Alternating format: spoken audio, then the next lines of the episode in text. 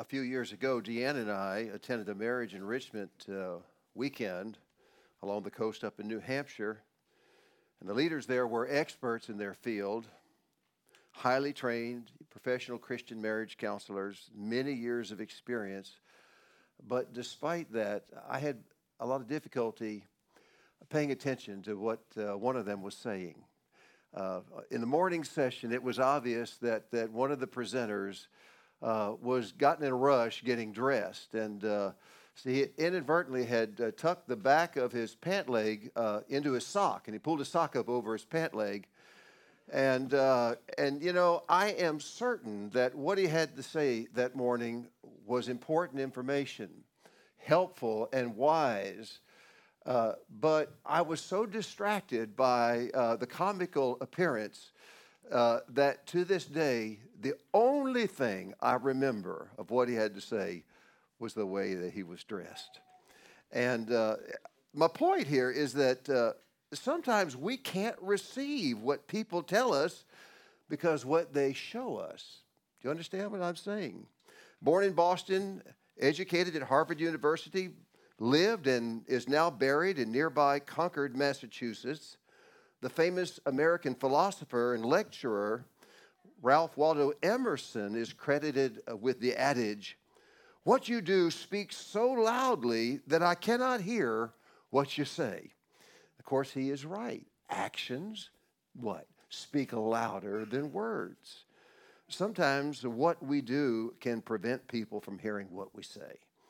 Uh, and for us as Christians, the way that we work affects the quality of our witness.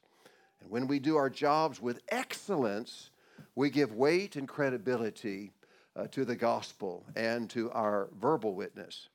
So, this morning, uh, we're going to take a look for just a few minutes at one of Scripture's most superlative examples of a person who worked with excellence. His name is Benaiah, uh, and his story is given to us in uh, 1 Chronicles chapter 11, verses 22 through 25. So if you have your Bibles, I encourage you to find that place. Uh, 1 Chronicles 11, verses 22 through 25, and then follow along as I read it. And Benaiah, the son of Jehoiada, was a valiant man of Kabzeel, a doer of great deeds. He struck down two heroes of Moab he also went down and struck down a lion in a pit on a day when snow had fallen.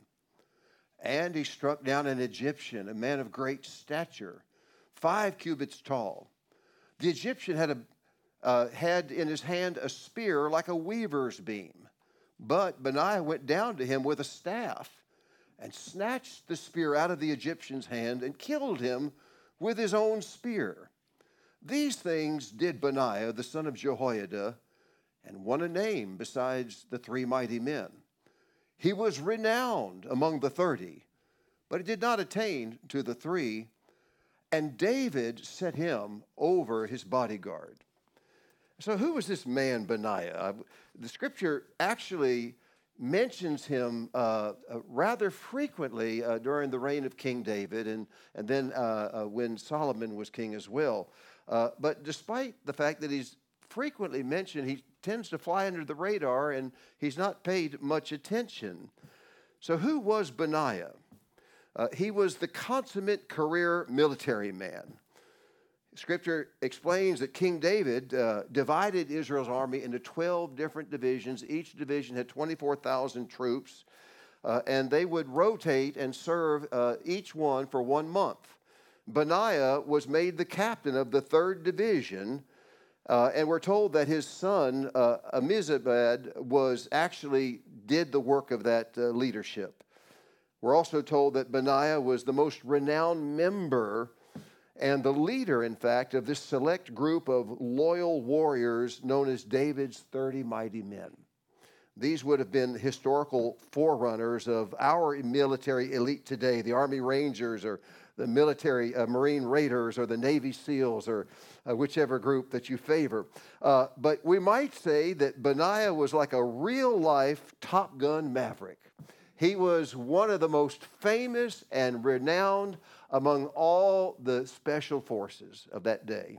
And, uh, and so that's who he was. And because of his exceptional and loyal service, uh, trusted service, he was made uh, captain of King David's bodyguard, the one of the most trusted and important positions in the entire administration.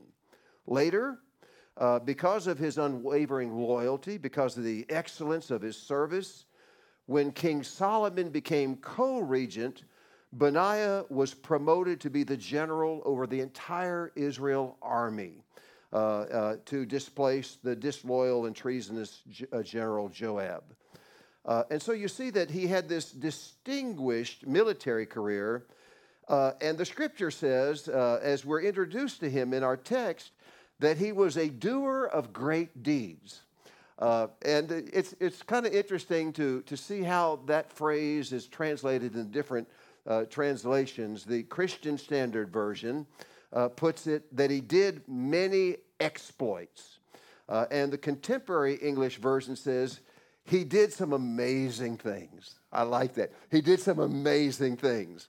And so I want us this morning for just a few minutes to look at these amazing things that this man did uh, at work. Uh, and we're going to take them in reverse order, okay? Uh, so, first of all, notice with me that Benaiah was highly skilled in his work, okay? In verse 23, uh, we're told that he struck down an Egyptian who was a man of great stature, five cubits tall, uh, and so we're told uh, by Bible scholars that that would be approximately seven and a half feet tall, you know. Uh, he would stand in there with people like, you know, Shaquille O'Neal and, and people of that, that height, you know, a tall guy. Uh, he had a spear in his hand like a weaver's beam. Well, when's the last time you had a weaver's beam? You know, so I had to look that up. And, and, and at the top of the loom, there's this large wooden post that goes from one end to the other, and then it supports all of the thread that has been weighted to kind of keep it in place. And so there needs to be this, this uh, rather robust uh, beam that, that, that spans uh, the length of the loom. And so it would be something, you know, maybe the, the, width of a, of a softball or something like that. And so he's got this, this spear that is that thick in his hands. Imagine what the point of that spear must have looked like. But uh, Benaiah went down to him with a staff, which was basically a stick with a crooked part at the top of it. And uh, he snatches the spear out of the Egyptian's hand and kills him with his own spear. Well, think about that. He says, well, what does that say about this man? Well, you know, he was a brave soldier, but it was more than that. I mean, think about his opponent. Uh, he had superior strength because of his height. He had to be much stronger muscularly. Uh, he had uh, superior armament. You know, this uh, Benaiah comes to him with a stick, and he's got this, this spear with the, the thickness of a weaver's beam in his hand. And so uh, he, he approached a vastly superior opponent, but he was the victor. It wasn't that he had superior strength or that he had superior height or that he had superior weaponry, but he had superior skill. And he was more skilled with his stick than that Egyptian was with his spear. And that's the kind of man he was. He was highly skilled in the work that he did. And you and I need to be like Benaiah in our work, whatever your job is, to teach a class of energetic, exhausting kindergartners, to brew a cup and, and serve it of cappuccino down at the local Starbucks, to plow snow off of a customer's driveway, to lead God's people in worship, to teach a Bible class, whatever you do, be skillful at your work and do it with excellence. The scripture says, and whatever you do in word or deed, do everything in the name of the Lord Jesus. That is to say, as the representative of Christ. And we serve Christ even in our secular positions, as the scripture says that we read earlier. Uh, and from him we receive the reward. He deserves nothing less than our very, very best. Be skilled in what you do. There's variations of that, uh, what's known as the five P's. Some of our military folks here may have heard that uh, knocked around in the past. And uh, It's been espoused, the five P's, in many different places. It seems to have first appeared as a slogan for an infantry division during World War II. And the version that I learned when I was just a young man, uh, just getting started uh, as an employee, and it has stood in good stead throughout the, my entire life. And I just encourage it for your consideration. Prior preparation prevents poor performance. Have you heard that before? Any of our military folks heard that? There's actually a sixth P, but I can't I can't use that in here. And, uh, and so there's variations of that. Prior preparation prevents poor performance. I have found that following that simple little slogan has been the key to helping me to do my work with excellence. And doing things at the last minute, uh, procrastinating, uh, almost always ends in mediocrity. And that undermines the gravity and the seriousness of our words when that's how we perform on the workplace. Do the five P's. Prepare ahead of time for the work you do, and you'll do your work with excellence. Be like Benaiah. Do your work as a highly skilled worker. Secondly, notice that Benaiah did not avoid difficult tasks. This is such a such a vivid uh, scripture here. In the second part of verse 22, it says that he also went down and struck down a lion in a pit on a day when snow had fallen. Now, lions, uh, Asiatic lions, are still in existence. Uh, historically, they were in abundance even in the land of Israel. Of course, and they're no, longer present there, but they still exist in the jungles of India. Uh, they're related to the African lion, yet a bit smaller. Nevertheless, they can weigh up to 500 pounds. How would you like to face a 500 pound lion? They are equipped with powerful claws, as, is all, as are all lions, and, and sharp, large, dagger like teeth uh, that they use to uh, drag their prey to the ground and rip open their flesh. And then the pit that uh, all of this took place in was most likely uh, what is referred to as a cistern. The, the ancient people would, would chisel out of the bedrock pits uh, so that they could collect the rainwater and have a reservoir for water for their needs, or they would dig them in the ground and then line them with, with mortar uh, in order to hold the water. And, uh, and so uh, they would generally be steep on the sides, deep, uh, and uh, with a small opening at top. And so the lion was unable to escape. And if Benaiah went down there, he would also be unable to escape. Uh, he was making a commitment here. This was, this was, he was putting himself at, at great risk. Uh, it was do or be, or, you know, kill or be killed. It was, there was no retreat from the pit. And, uh, and so he goes down into this pit or cistern, uh, and then it says, as if that wasn't enough, all of this occurred on a day when snow had fallen. Don't think about that. I mean, that's easy for us to understand the conditions on a day that snow falls. You know, it's cold, it's wet, and it's slippery. And so, what we have here, you know, the, the scripture is giving us a, a picture of a difficult job times three, all right?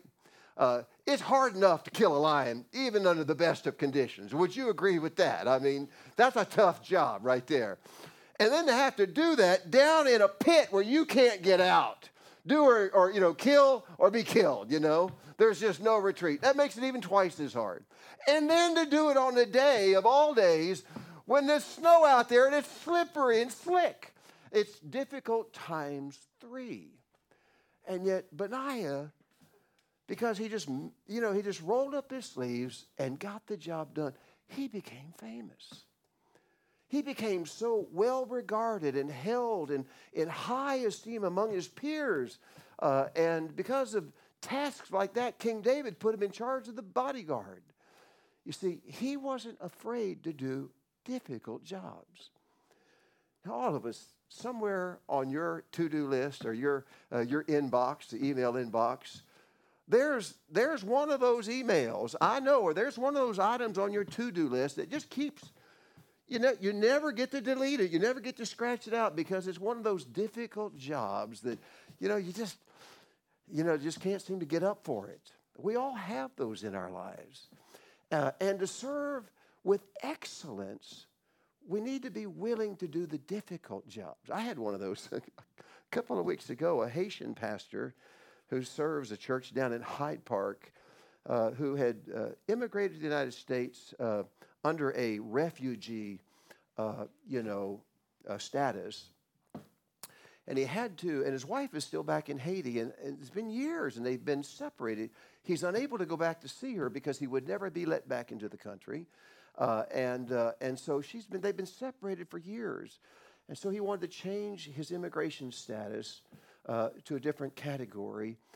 Uh, and he asked me for help because our, our ministry is, is kind of the umbrella ministry of that church. And, and so uh, they needed some kind of, uh, you know, entity to kind of vouch for him. And, and never again, friends, will I, will I do that. I mean, we got this thick packet in the mail uh, from, from, the, from the U.S. government uh, and with all kinds of questions.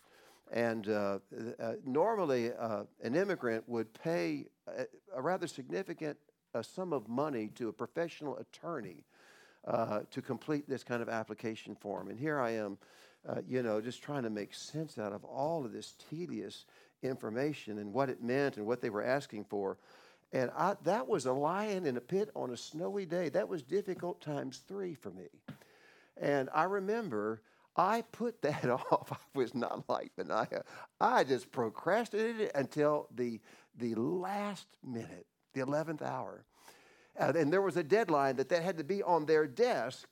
And so finally, we set a day with this pastor to come to my office, and we sat down. And when I got in the office that morning, I cried out to the Lord, Lord, help me get this job done. I am just not equipped for this. This is not my skill set, it's not what I'm familiar with.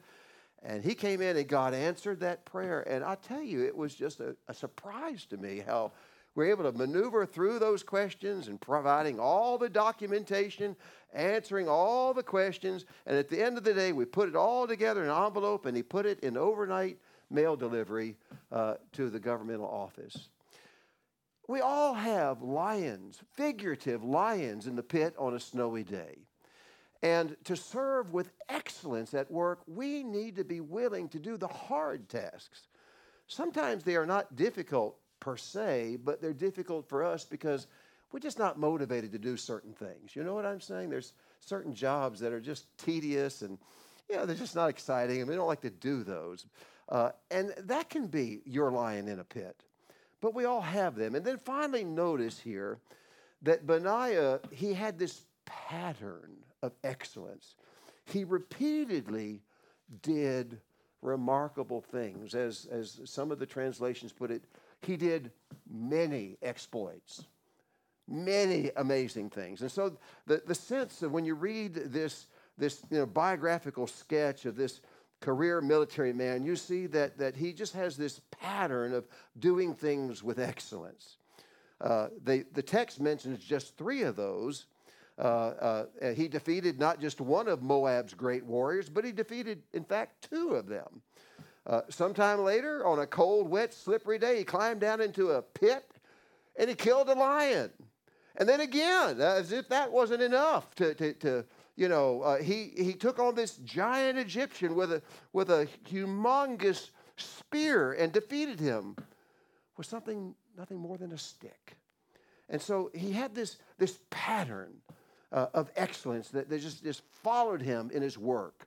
And uh, that consistency of doing things well is what we learn from him. We need to do that consistently. Uh, uh, one project after another, repeatedly, week in and week out. Uh, that is what adorns the gospel in our lives. That is what gives credibility to our witness. And, uh, and when we consistently do our work with excellence.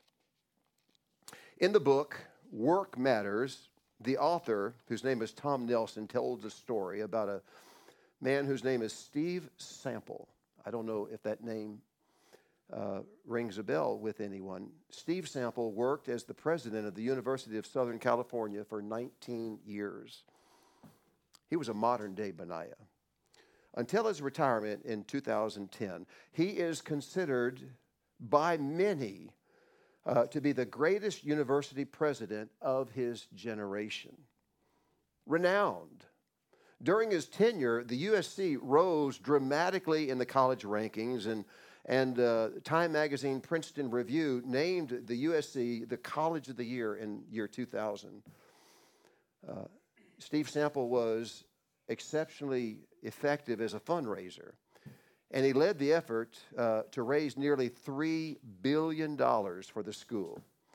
Its endowment rose to 4 billion, which was almost 10 times the initial amount when he took on the presidency. Prior to his arrival, USC had the reputation of being a second choice school. You know what a second choice school is. Uh, that is, uh, this is the place to go uh, if a gifted student wasn't accepted as at a more elite university. But due to his skills and his excellent service, USC was transformed. They hired Pete Carroll, you know who Pete Carroll is, to lead the USC Trojans, and he took them to their very first national football championship.